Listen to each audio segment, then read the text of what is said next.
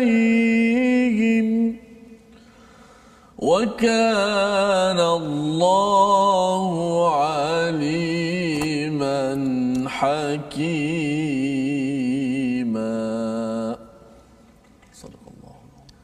Assalamualaikum warahmatullahi wabarakatuh. Alhamdulillah wassalatu wassalamu ala Rasulillah wa ala alihi wa man wala syada la ilaha illallah syada Muhammadan abduhu wa rasuluh. Allahumma salli ala sayidina Muhammad wa ala alihi wa sahbihi ajma'in. Amma ba'd. Apa khabar tuan-tuan dan puan yang dirahmati Allah sekalian? Kita memanjatkan kesyukuran pada Allah Subhanahu wa taala dengan limpah inayah daripada Allah Subhanahu wa taala kita diberi pertolongan. Allah memberikan pertolongan sebagaimana kita memohon iyyaka na'budu wa iyyaka nasta'in dalam kehidupan kita, dalam solat kita untuk terus dibantu untuk terus dipimpin atas jalan hidayah. Dan alhamdulillah pada hari ini kita berada pada halaman ke-80 untuk sama-sama kita membincangkan ya daripada surah An-Nisa surah yang memberi panduan kepada kita bagaimana menguruskan etika sosial dalam rumah dan juga di luar rumah kita. Dan alhamdulillah hari ini kita bersama dengan Ustaz Tirmizi Ali. Apa khabar Ustaz? Baik, Alhamdulillah. Alhamdulillah kita ceria terus Ustaz bersama surah An-Nisa. Ya surah yang penuh dengan uh, panduan peraturan Betul, betul. ya surah madaniyah yang uh, diturunkan kepada Nabi sallallahu alaihi wasallam apabila Nabi sudah pun berhijrah ke Madinah. Dan mungkin uh, dari segi memahami madaniyah makiyah Ustaz ya maksudnya apa? Makiyah Mhm. sebelum Nabi berhijrah ke Madinah. Makiyah itu ataupun madaniyah itu setelah Nabi berhijrah Ya. ya berhijrah ke Madinah. Walaupun mungkin turunnya itu di uh, bukan di Madinah ya mungkin turun di Mekah tetapi dari segi zaman dari segi masanya itu selepas penghijrahan.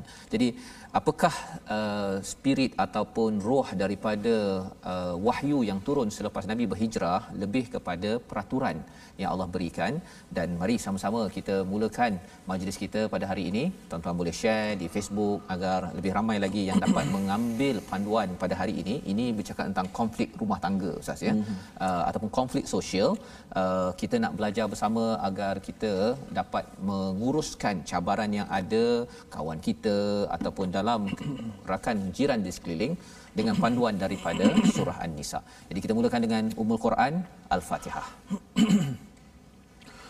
أعوذ بالله من الشيطان الرجيم بسم الله الرحمن الرحيم. الحمد لله رب العالمين. الرحمن الرحيم. مالك يوم الدين.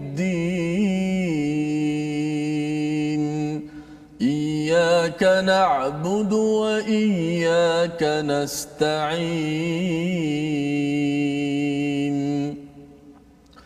اهدنا الصراط المستقيم.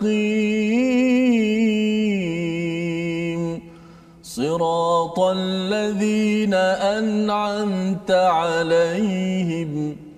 غير المغضوب عليهم ولا الضالين.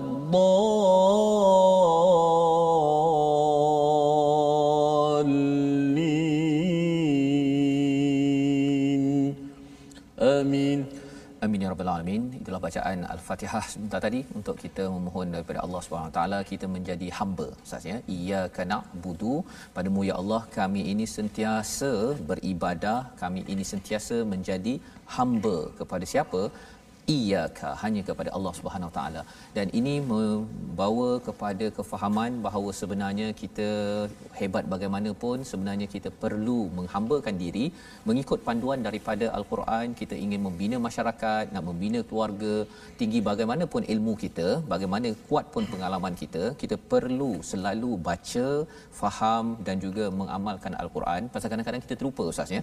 Mungkin kita dah amalkan tahun lepas tapi tahun ini bila kita uh, mula untuk uh, menghadapi cabaran baru ya dengan pengalaman baru di tempat baru uh, kita perlukan hidayah lagi daripada Allah Quran yang sama Quran yang sama tetapi kita perlu baca lagi hmm. ya dan pada hari ini kita melihat pada halaman 80 dengan sinopsis ringkasan bermula ayat 15 iaitu hukuman perbuatan keji iaitu zina pada permulaan Islam. Ya keji itu ada kurungan zina itu tapi bukan sekadar zina. Keji itu fahisyah dikaitkan juga dengan homoseksual dengan lesbian dengan LGBT ya semua perkara-perkara itu dikaitkan dengan fahisyah. Maka kita akan lihat pada ayat 15 hingga 16 bagaimanakah uh, hukuman dan bagaimanakah kita menguruskan perkara ini Kemudian pada ayat 17 hingga 18 bentuk dan waktu sebuah taubat itu diterima dan larangan mewarisi wanita secara paksa dan berbuat baik dengan isteri pada ayat yang ke-19.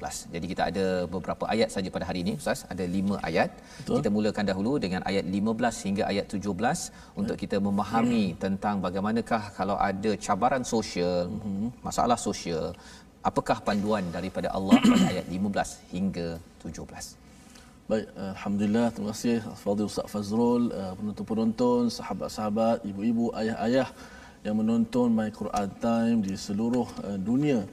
Eh, ada yang melalui e-kaca televisyen, ada yang melalui platform FB, Live di TV Al-Hijrah. Moga-moga kita semua diberi pencerahan demi pencerahan untuk menjadi panduan dalam kehidupan seharian kita terfokus hari ini surah An-Nisa ayat yang ke-80 sebagaimana disebut oleh uh, Ustaz Fazlari mengalami sinopsis uh, berkenaan dengan ayat 80 ini uh, muka surat ayat ke-80 ini mudah-mudahan ia memberi petunjuk dalam kehidupan kita. Jom sama-sama kita membaca ayat yang ke-15 dan ayat ke hingga ayat ke-17. أعوذ بالله من الشيطان الرجيم. واللاتي يأتين الفاحشة من نسائكم فاستشهدوا عليهن فاستشهدوا عليهن أربعة منكم. فإن شهدوا فأمسكوهن في البيوت حتى يتوفاهن الموت. حتى حتى يتوفاهن الموت أو يجعل الله لهن سبيلا. حتى يتوفاهن الموت أو يجعل الله لهن سبيلا. واللذان يأتيانها منكم فآذوهما فإن تابا وأصلحا فأعرضوا عنهما إن الله كان توابا رحيما إنما التوبة على الله للذين يعملون السوء بجهالة للذين يعملون السوء بجهالة ثم يتوبون من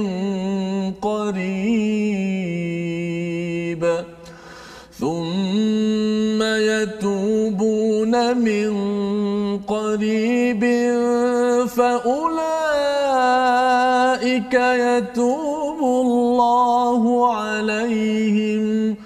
وكان الله عليما حكيما. صدق الله العظيم. Surah Al-Azim itulah bacaan daripada ayat 15 hingga 17 yang menjelaskan kepada kita lagi bagaimana menguruskan cabaran sosial ya di dalam sebuah rumah ataupun di peringkat uh, masyarakat. Apabila kita melihat pada ayat 14 sebelum ini Allah bercerita tentang hudud Allah iaitu menjaga kepada kepada hukum faraid. Bercakap tentang anak yatim, bercakap tentang pengurusan ataupun menghormati kepada wanita, maka kalau ada masalah yang berlaku pada ayat 15 Allah menyatakan dan sesiapa yang melakukan perbuatan keji di antara perempuan-perempuan kamu hendaklah terhadap mereka ada empat saksi di antara kamu yang menyaksikannya.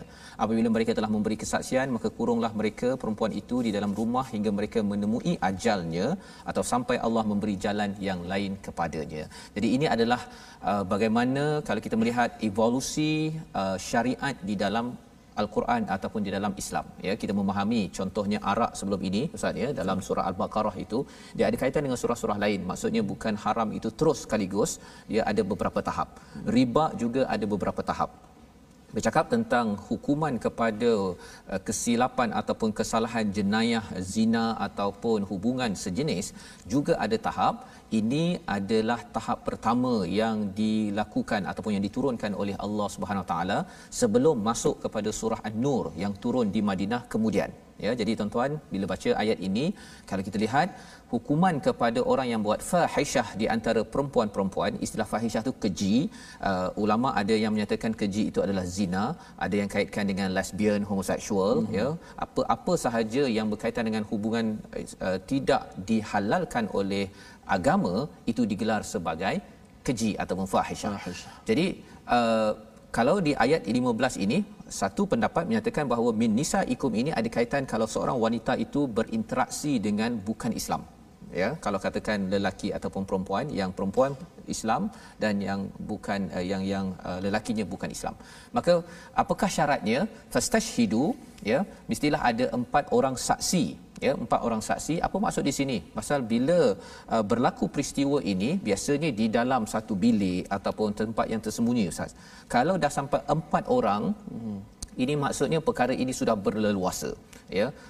Padahal di dalam Islam ini uh, perkara ini kalau orang tu nak buat jenayah pun mungkin di tempat yang tertutup ya silap tetap silap tetapi kalau nak dituduh ataupun disabitkan dengan hukuman yang ada ini perlu mendatangkan empat orang saksi yang adil. Ha, bukannya orang yang sengaja nak memfitnah ataupun yang membuat uh, satu apa konspirasi untuk menjatuhkan seseorang ya uh, tanpa dengan syaratnya ya syaratnya amat uh, apa amat-amat uh, teliti apabila kita berbincangnya di dalam hukum syariat. Baik. Fa in syahidu ya jika uh, mereka memberi kesaksian ya maksudnya sudah bersaksi empat orang ini tidak ada masalah dia tak boleh pula dia rakam video kemudian empat orang saksikan tak boleh. Dia mesti uh, pada waktu itu pada masa yang berlaku peristiwa itu ustaz ya. Itu syaratnya. Ha, pasal ada orang kreatif kan dia pergi rakam ke dia apa pakai CCTV ke apa sebagainya itu didebatkan. Yang kita serahkan kepada uh, pejabat qadi ataupun di peringkat mahkamah syariah tetapi kalau sabit, apakah yang perlu dibuat pada syariat awal uh, Islam? Ya, ini peringkat awal Islam. Fa'amsiku hunna fil buyut. Perlulah mereka itu ditahan di rumah hatta sehingga mereka itu wafat. Maksudnya mereka ini di pulau ataupun di apa istilahnya ustaz di dikeluarkan daripada tempat dia sampai dia meninggal. Ya, ya tawaffahunal maut sampailah kepada dia mati. Ha, ini hukuman yang berat pada peringkat awal Islam. Kerana apa? Kerana di peringkat jahiliah ataupun di peringkat awal, ya, uh, isu hubungan sosial, masalah sosial ini amat berleluasa Ustaz. Jadi Allah memberikan satu hukuman yang amat berat ya sehingga kan orang itu di pulau sampai mati. Ya, duduk kat rumah engkau tak payah makan, kau tak payah apa sampai mati. Okey, selesai hukuman. Uh, au yaj'alallahu lahunna sabila. Allah menyatakan ada Allah beri nanti jalan lain. Itu yang membawa kepada kepada turunnya surah an-nur iaitu kalau katakan yang sudah berkahwin hukumannya berbeza dengan orang yang sudah berkahwin terlibat dengan jenayah zina ataupun uh, lesbian LGBT uh, di dalam perkara ini ya. Hubungan sejenis Jadi, ah. hubungan sejenis pun dikenakan sekali. Istilahnya fahisyah kat situ ya. Baik. Jadi seterusnya pada ayat yang ke-16 Allah membawakan walladhani ya jika dua-dua orang dua orang yang melakukannya maksudnya uh, sesama orang Islam hmm. minkum fa'adhuhuma ya perlulah dia disakiti ataupun dihukum ya kalau ikutkan ada yang kata uh, perlu rejam ada yang kata uh, perlu diberikan uh, satu hukuman ya yang ditentukan oleh mahkamah tetapi jika mereka bertaubat, dua-dua orang bertaubat, taba, dua orang, wa aslaha dan membaiki keadaan fa'ridu anhuma, maka berpalinglah ya, beri peluang kepada mereka ini ya. Ha, tapi syaratnya mestilah diberi hukuman. Innallaha kana tawwabar rahima ya. Jadi di sini bila bercakap tentang uh, hukuman ini di hujung itu Allah menyatakan Allah ini Maha penerima taubat, Allah ini Maha penyayang. Ya, maksudnya orang ini memang dah buat silap, tetapi selepas dihukum dia bertaubat maka serahkan dia kepada Allah Subhanahu Wa Taala. Jangan pula ada orang uh, yang cuba apa me, me, mengutuk dia Betul. ataupun menyebarkan gambar dia ataupun apa-apa sahaja itu bukan daripada semangat dalam agama Islam. Pasal sekarang ini uh, zaman social media asas ya. Uh, ada orang yang cuba menjadi tuhan pula kepada Betul. orang yang buat silap. Uh, perkara itu ditekankan dalam innallaha kana tawwabar rahima. Allah sebenarnya yang penerima taubat. Jadi kalau Allah dah kata Allah boleh terima taubat, kalau ada orang yang sebarkan, bongkarkan ataupun ungkit balik setelah dia bertaubat dan telah dihukum, maksudnya ini adalah mencabar kepada Allah SWT kita sebagai orang umum. Tetapi kalau orang yang bers, uh, tersalah tersebut perlu melalui hukuman dan bagi para pemimpin maksudnya perlu sedar tentang perkara ini. Pasal ini adalah hukuman yang difardukan oleh Allah walaupun tadi ayat 15 itu ada evolusi pada surah An-Nur iaitu dengan hukuman uh, sama ada sebat ataupun uh, direjam sampai mati ya. Hmm. Ha, jadi yang itu perlu dibincangkan ikut kepada kefahaman fiqh tetapi ini adalah tanggungjawab pemimpin. Kalau pemimpin tidak bertanggungjawab kalau sebelum ini bercakap tentang hudud itu adalah uh, faraid pemimpin kena usahakan mak ayah dalam rumah kena usahakan itu di peringkat kecil ya yang peringkat tinggi negara ataupun negeri kena peka juga tetapi kalau yang ini dia tak boleh pula. Rasanya kalau orang tu uh, buat salah kita rasa pasal uh, tak ada sistem ikut pada Quran kita ambil orang tu kita pergi kalau ikut surah An-Nur tu kita pergi ambil rotan sebesar apa yang kita nak kita pergi terus pukul, uh, pukul ya. Uh, jadi yang itu tidak dibenarkan tuan-tuan ya. Kita kena buat ini mengikut sistem. Yang bila cakap tentang sistem, surah An-Nisa ini menekankan sistem perundangan yang perlu di uh, laksanakan oleh para pemimpin. Uh, jadi bagi tuan-tuan, kalau katakan dalam keadaan semasa tidak ada perkara tersebut kita hmm. doakan dan bagi para pemimpin yang membaca surah An-Nisa pada ayat 80 ini kalaupun dia bukan boleh buat uh, hari ini berminat besok kita dah nak buat ya berniat besok nak buat tetapi kita paling kurang pun mestilah menyokong kepada orang-orang kepada dasar-dasar mesti ada usaha menuju ke arah ini kerana apa? Kalau ia tidak dibuat sebenarnya kalau orang itu tak melalui hukuman dan dia nak bertaubat, kalau masih lagi ada dosa, kita khawatir ia tertanggung kepada pemimpin yang tak buat apa-apa. Ya, padahal ayat ini dalam surah ini telah menekankan perkara-perkara ini. Baik. Dan pada ayat yang ke-17, ya, pada ayat 17 Allah menyambung lagi tentang taubat. Ya, taubat kepada orang-orang yang pernah tersilap kita nak baca bersama dengan Ustaz Termizi ayat 17. Baik. kita nak baca balik uh, ayat berkenaan dengan taubat selepas kita sebut tentang hubungan-hubungan tadi yang fahisyah itu ada taubat yang diterima ada juga taubat yang ditolak Ustaz eh. Betul. Mungkin akan kita kupas nanti insya-Allah. Baik, kita baca dulu ayat 17 apakah taubat yang selayak-layaknya. Allahu minasyaitanir Innamat التوبة على الله للذين يعملون السوء بجهالة ثم يتوبون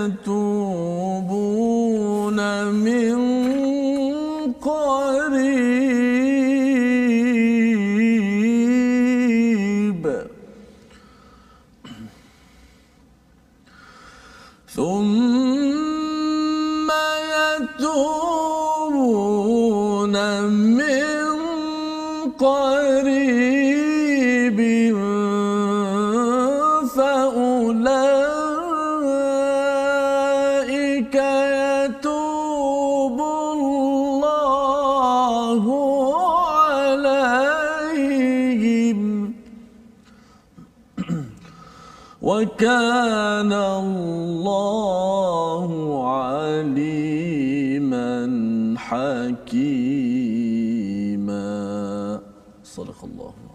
Sesungguhnya taubat kepada Allah itu hanya layak bagi mereka yang melakukan kejahatan kerana tidak mengerti. Kemudian segera bertaubat, taubat mereka itulah yang diterima Allah. Allah Maha mengetahui lagi Maha bijak, bijaksana. Jadi kalau kita lihat ayat 15 tadi bila bercakap tentang hukuman awal Islam itu yang ada evolusi, ada yang ayat ini dimansuhkan mengikut sebahagian ulama. Ideanya ialah sistem perundangan hukuman itu tidak boleh dibuat oleh mana-mana individu terpisah ia perlu dilakukan oleh sistem perundangan dilakukan oleh pemimpin dan itu tanggungjawab seorang pemimpin yang perlu faham bahawa tuan-tuan yang baca walaupun kita tahu bahawa ini perkara yang perlu dilakukan kepada kawan yang kita tahu perkara tersebut memang sah ada empat ha, syaratnya empat. Kalau tidak ada empat saksi siapa yang menuduh itulah yang akan dikenakan hukuman yang kita boleh baca nanti di dalam al-Quran. Tetapi kalau katakan tuduhan itu uh, disabitkan kerana ada empat saksi, maka ini adalah tanggungjawab pemimpin, ya. Tetapi kalau pemimpin itu tidak melakukan tugas, maka dia menjawab di depan Allah tapi Allah memberikan solusi kepada setiap individu yang tersilap tersebut. Pada ayat yang ke-17, sesungguhnya taubat kepada Allah itu hanya layak bagi mereka yang melakukan kesalahan. Allah menyatakan ya malu nasu abijahalatin iaitu melakukan ya ya'malun itu ustaz ya. Hmm. maksudnya dia memang uh, buat. Dia bukan ya maksudnya ya'malun dengan yaf'alun berbeza. Hmm. yaf'alun dia buat tanpa sedar. Tapi ya'malun ini buat dengan sedar ya. Iaitu amal yang dia buat itu adalah su iaitu jahat ataupun tidak bagus ya. Jadi Allah mengatakan taubat hanyalah kepada orang yang memang buat salah memang buat tak bagus bijahalah. Apa maksud bijahalah ini? Maksudnya dia jahil tak tahu ataupun dia juga tidak dapat mengawal perasaan kerana ke pelbagai uh, sebab di dalam kehidupannya maka dia buat kesilapan tersebut thumma kemudian dia bertaubat min qarib dekat. Nah, maksudnya apa? Uh, segera selepas berbuat kesilapan itu dia cepat-cepat bertaubat maka Allah kata faulaika yatubu alaihim yatubullahu alaihim. Allah menerima taubat atas mereka dan Allah amat mengetahui amat bijaksana tentang apa yang yang berlaku. Membawa kita kepada perkataan kita pada hari ini iaitu perkataan fahasya iaitu kehinaan dan kecelaan yang berulang 24 kali di dalam al-Quran yang dikaitkan dengan aktiviti jenayah uh, cela dan hina yang dikaitkan dengan zina ataupun hubungan seksual homoseksual sejenis yang dicela di dalam di dalam al-Quran. Jadi perkara ini perlu kita faham, perlu kita sama-sama doakan agar ia terjauh daripada ahli keluarga kita, daripada diri kita dan uh, tugas pemimpin dan tugas setiap individu perlu jelas berdasarkan pada tiga ayat yang kita baca sebentar tadi. Kita berhenti sebentar, kita menyambung My Quran Time, baca faham aman insya-Allah.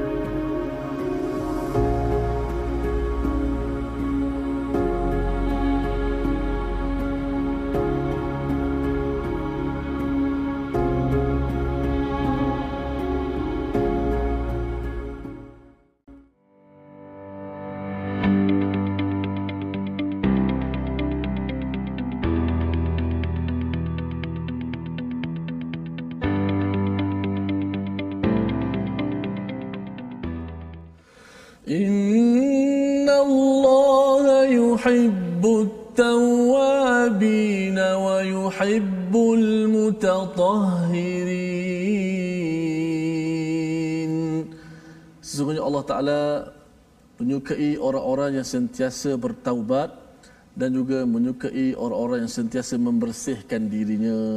Alhamdulillah muslimin muslimat penonton-penonton My Quran Time baca faham amal. Kita terus mendalami muka surat yang ke-80 dan insya-Allah saya nak jemput ke, uh, semua sahabat-sahabat uh, untuk bertemu bergabung sama-sama di platform rasmi yang kita sediakan ada Facebook Sahabat Al-Quran My Hashtag Quran Time dan ada My Hashtag Quran Time.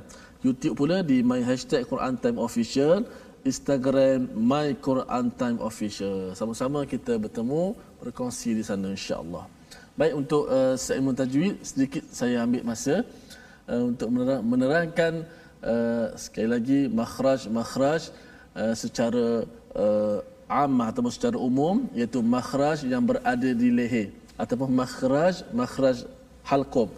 Ada enam huruf yang berada di uh, halqum iaitu adalah huruf bermula dengan pangkal halqum bawah sekali ini bermula dengan halqum kita dekat dengan dada ni iaitu hamzah dan ha. A ha ha tempat dia. Di tengah sedikit ain. Tengah halqum. Ain dan ha.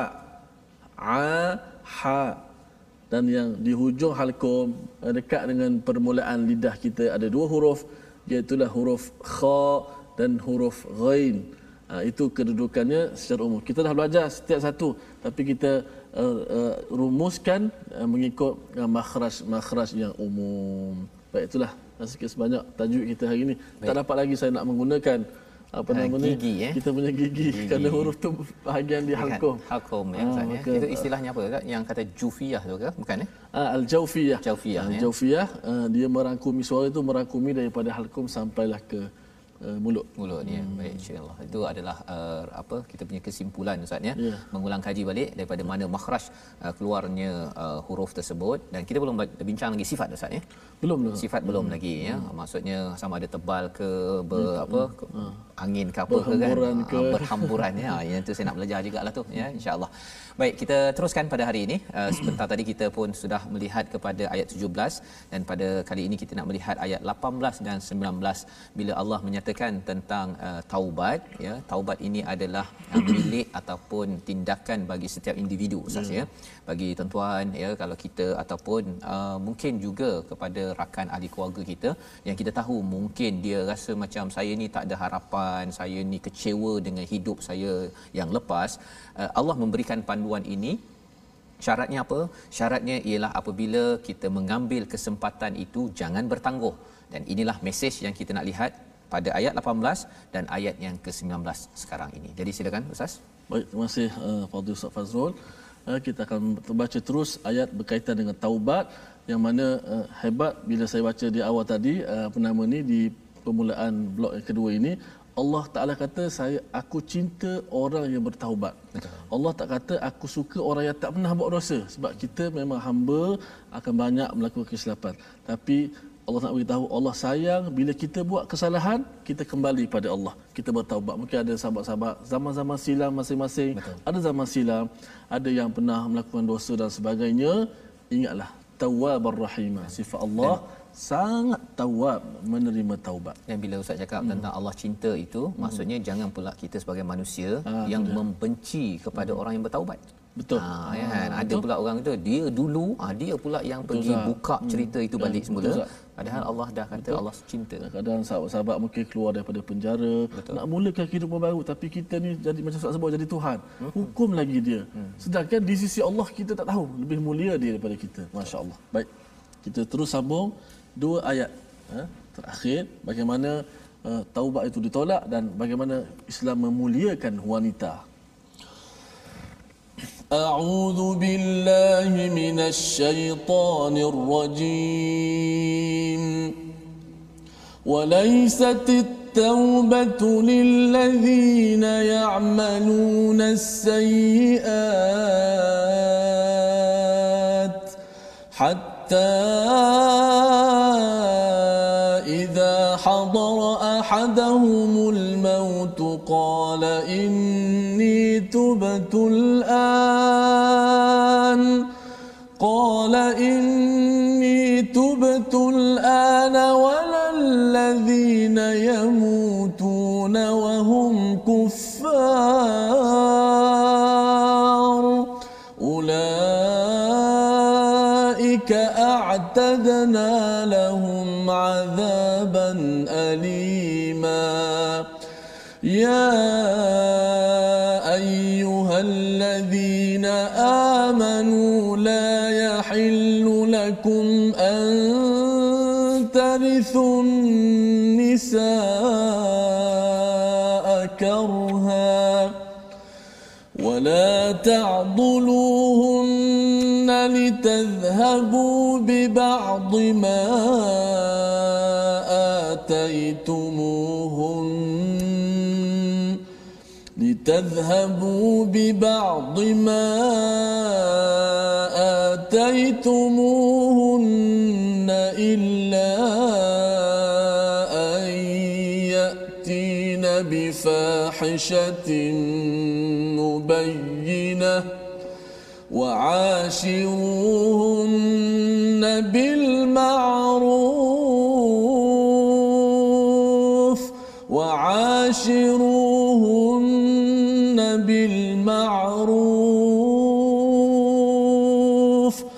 فإن كرهتموهن فعسى أن تكرهوا شيئا فعسى أن تكرهوا شيئا ويجعل الله فيه خيرا صدق الله العظيم Surah Azim ayat 18 ini memberi uh, harapan kepada setiap insan ustaz ya. Apabila Allah menyatakan ya Allah mengingatkan ya kalau ayat 17 memberi harapan. Pada ayat yang ke-18 itu sebagai satu amaran sebenarnya walaisatit taubah ya dan tidaklah diterima taubat itu daripada mereka yang melakukan kejahatan hingga apabila datang ajal kepada seseorang di antara mereka ya. Jadi apa maksud kat sini? Kalau katakan ayat 17 Allah kata okey Okay, Allah menerima taubat atas mereka yang buat silap yang malu nasu itu bukan yaf'alu nasu yaf'alu nasu itu mungkin dia buat tanpa sedar. Ha, kalau kena paksa ke apa sebagainya. Tapi ya'malun ini memang dia beramal. Dia sedar ya. Tapi kerana mungkin kerana uh, dia uh, mengikut-ngikut ataupun kerana hawa nafsu kerana hormon dalam badan macam-macam sebab maka akhirnya itu digelar sebagai bijahalah kerana ikut impuls ataupun keinginan emosi ya maka selepas itu dalam masa yang dekat dia bertaubat Allah terima. Ya thumma ataupun faula ikayatubullahu alaihim wa kana Allahu aliman hakima. Tetapi pada ayat yang ke-18 Allah memberi amaran kepada kita semua, kepada saya, kepada tuan-tuan, walaisatit taubah apabila seseorang itu melakukan kesilapan sampai dia mati. Ha, apa maksud kat situ? Kita bandingkan dahulu ya. Kalau ayat 17 itu ya'malu nasu kalau tetapi kalau ayat yang ke-18 itu ya'malu nasayyiat. Apa bezanya? Su satu kesilapan. Hmm. Kalau sayyiat banyak kesilapan. Ya, kesilapan yang sama banyak kali. Maksudnya dia memang dah uh, addiktif, dia dah memang ketagih dan dia memang suka buat benda tu. Dia dah sampai rasa manis dengan maksiat tersebut ataupun kesilapan tersebut dan dia kata tak apalah kot. Aku taubat kemudian lah sikit. Kalau alah muda lagi contohnya kan. Ataupun rasa macam uh, ada peluang lagi kot. Kan Allah tu Maha penerima taubat. Jadi dia menyalahgunakan kefahaman bahawa Allah itu yatubullahu alaihim. Hmm. sebagaimana dalam ayat yang ke-17 kalau ayat 17 tu dia baru buat satu silap dia terus bertaubat ya. Uh, kemudian mungkin dia terbuat lagi terbuat bukannya saja-saja terbuat ya. Dia terbuat lagi kerana dia mengikut perasaan kerana dia tak dapat kawal keinginan. Maka pada waktu itu dia taubat lagi dan taubat lagi ia diterima tetapi kalau orang yang dah ketagih ataupun dia buat banyak kesilapan, dia kata tak apalah kita saya buat uh, uh, silap ini, uh, maksiat ini setahun lepas tu nanti raya nanti saya taubat. Ah. Ha kan ataupun tunggu Ramadan de- uh, depan ataupun tunggu hari Ashura ke dia puasa habis. Orang-orang begini ialah orang-orang yang sebenarnya sedang menjemput apa? Kata Allah hatta idza hadara ahadahumul maut apabila dia sampai kepada maut baru dia nak bertaubat bersungguh-sungguh dia bertangguh atas dosa yang dibuat maka ini tidak diterima. Ya bila dia tangguhkan sampai ke uh, hujung usianya qala inni tubtul an ya dan dia kata apa? Okey sekarang pasal dah nyawa di ghorghorah ini di di ustaz ya. Hmm. pada waktu itu dia kata okey sekarang betul-betul yang sebelum ini tak betul ya pasal dia cuba untuk bermain di sebalik uh, peluang taubat yang Allah sudah berikan.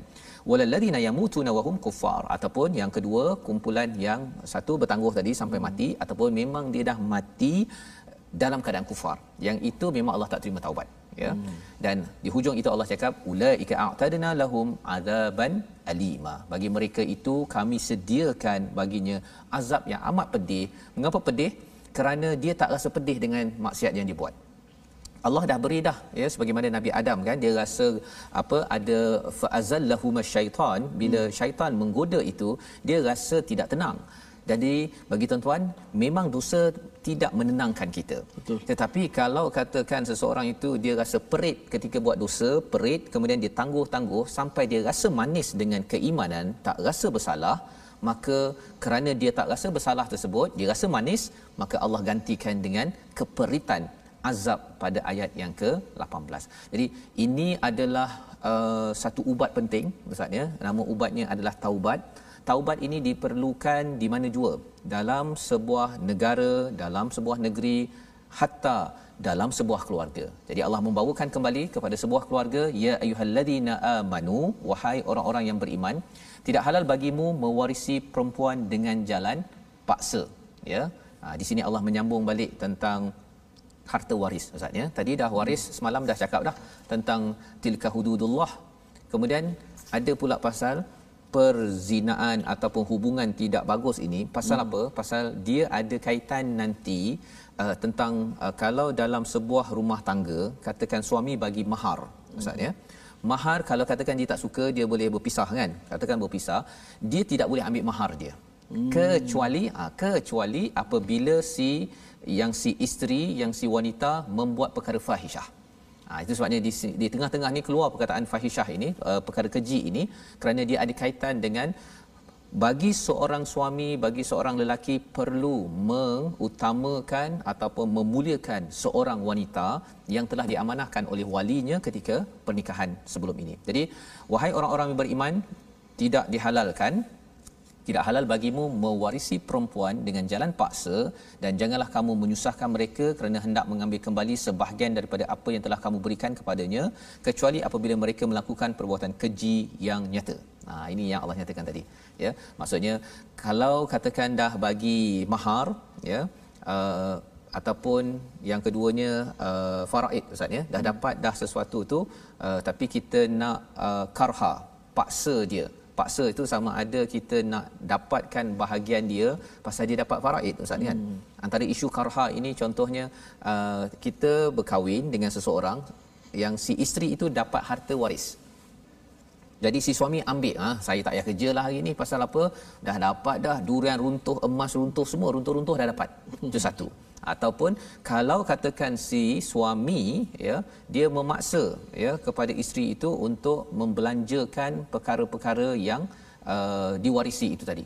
Ya jadi banyak perkara yang berlaku di sebalik isu ini. Jadi tidak boleh dipaksa ya. Harta waris adalah hak bagi wanita.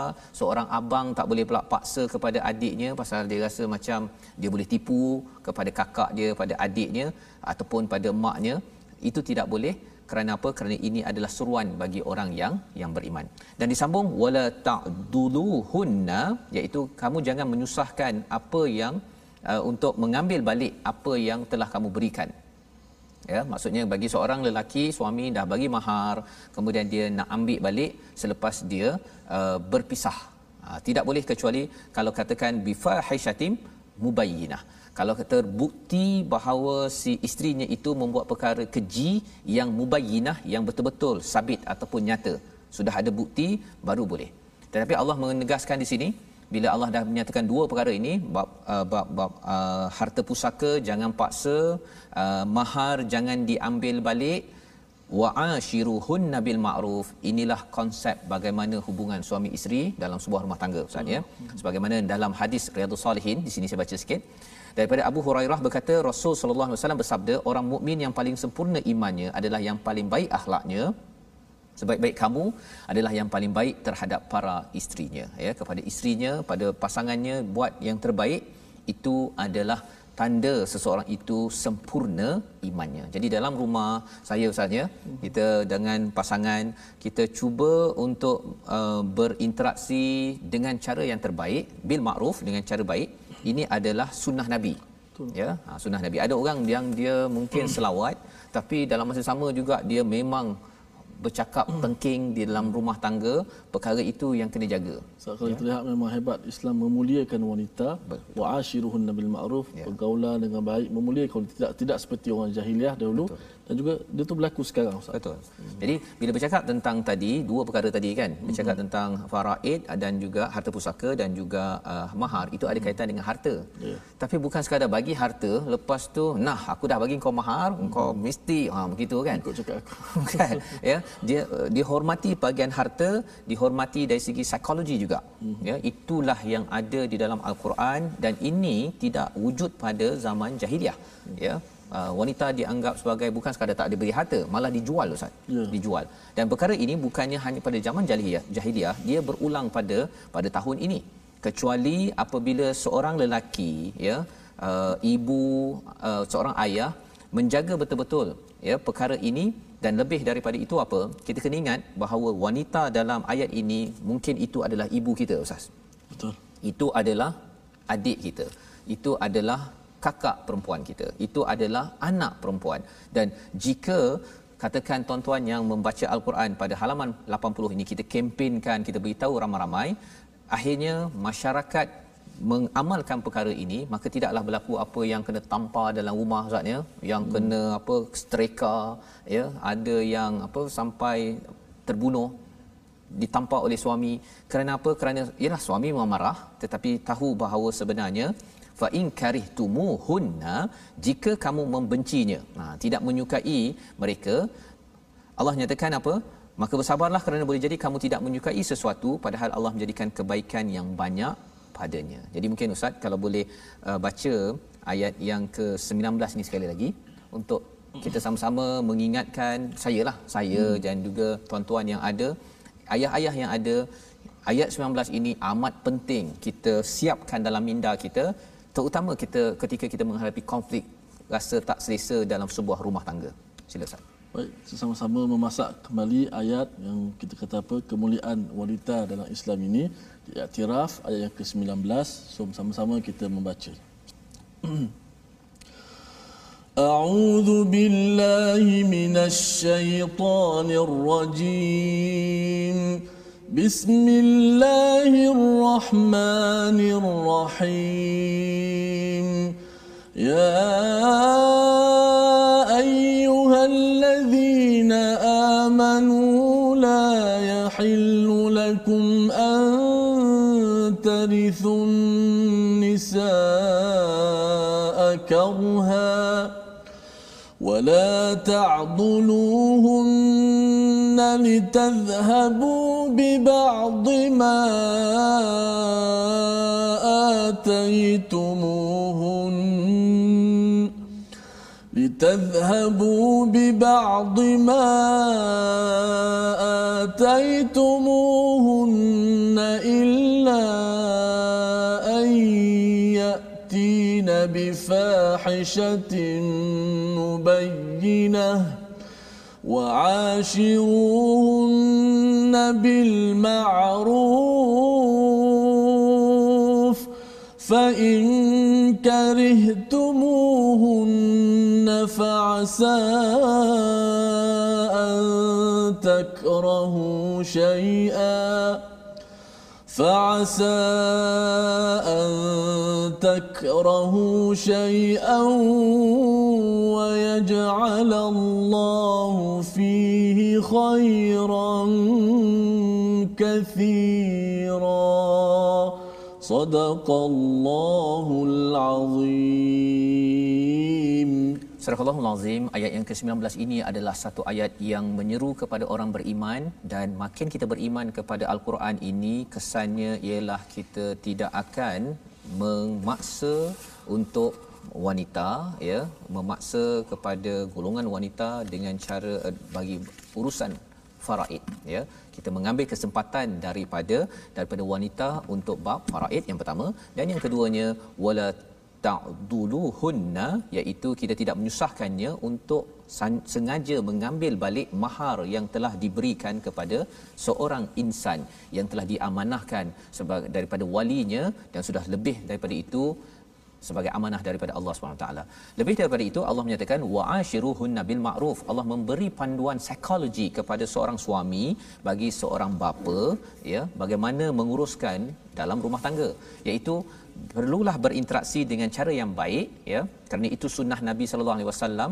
Dan Allah memahami bahawa sebenarnya mungkin ada masa kita berkonflik ustaz ya. Ada ya. berbeza pendapat itu ada lumrah lumrah ya. Hmm. pada waktu itu apa yang Allah beritahu? Fa'asa an takrahu syai'a. Mungkin kamu benci sesuatu pada si isteri tadi itu. Tapi Allah cakap wa yaj'alallahu fihi khairan kathira. Benci macam mana pun pada satu masa itu cuba pastikan sedar bahawa Allah menjadikan padanya kebaikan yang banyak. Ha, ya jadi maksudnya pada waktu kita rasa bencilah ada sesuatu yang kita benci pada pasangan Allah menyatakan apa Allah memang dah menjadikan kebaikan pada insan tersebut jadi tolong senaraikan pada hari ini kalau rasanya ada di kalangan tuan-tuan rasa bencilah pada pasangan saya itu senaraikan paling kurang 10 perkara yang baik pada pasangan itu pasal 10 itu bukan daripada pasangan. Bukan pasangan tu yang buat eh sebenarnya saya ada kebaikan tau. Bukan. Tetapi siapakah yang melaksanakan yang menjadikan kebaikan tersebut? Allah. Ha, ya. Kalau kita fail kita gagal menyenaraikan 10 ataupun 20 khairan ya. Pasal Allah cakap kathira di sini. Kalau kita gagal menyenaraikan itu maksudnya ada masalah iman ustaz tak boleh melihat bahawa eh sebenarnya saya dah bernikah. Dia dulu uh, dia menerima saya seadanya. Dia ada membantu saya. Dia mendoakan saya. Uh, beliau membantu saya ketika susah memberi semangat. Ambil senarai yang baik itu jangan yang buruk. Pasal yang baik itu sebenarnya bukan dibuat-buat oleh pasangan tetapi itu dibuat wa yaj'alallahu fihi khairan kathira. Dan inilah panduan psikologi bagi para suami ya bagi para pemimpin keluarga jika ini dapat diinstal dapat di, di, diletakkan dimuatkan dalam hati seorang suami beriman maka sudah tentunya walau bagaimana tergigit lidah ustaz kan? Ha, kalau tergigit lidah hari ini tak ada lidah ustaz ya ya. Tetapi uh, Allah pasti akan membantu dan inilah surah An-Nisa surah yang mengangkat golongan wanita. Kerana sekali lagi wanita itu bukanlah sesiapa di luar tetapi itu mungkin ibu mungkin kakak mungkin adik mungkin anak perempuan kita yang perlu diperjuangkan. Membawa kita kepada resolusi kita pada hari ini iaitu pada ayat 15 fahami hukum jenayah zina dan homoseks ya. Dan ia perlu diuruskan di peringkat pemimpin undang-undang negara dan negeri termasuk bagi setiap individu itu diberikan kesedaran taubat daripada Allah Subhanahu Taala. Yang pertama. Yang kedua, kita berdoa agar tidak jahil ilmu dan perasaan ya sehingga uh, kita mengikut perasaan, kita mengikut sesuatu amalan yang tidak ada asas ilmu serta dijauhi daripada perkara keji. Yang kedua, dan kita segera bertaubat, jangan tunggu sampai ajal datang, kita bertaubat kita tersilap kita cepat-cepat bertaubat lagi dengan rasa perit pada dosa yang kita buat moga-moga Allah terima taubat kita pada setiap masa ustaz. Silakan. Ibu saya pesan Ustaz pasal taubat. Dia kata kalau kita susah nak nak maksudnya susah nak tinggalkan dosa tapi kita beranggapan tak apalah nanti dah insaf baru taubat. Tak dia terus teruskan bertaubat.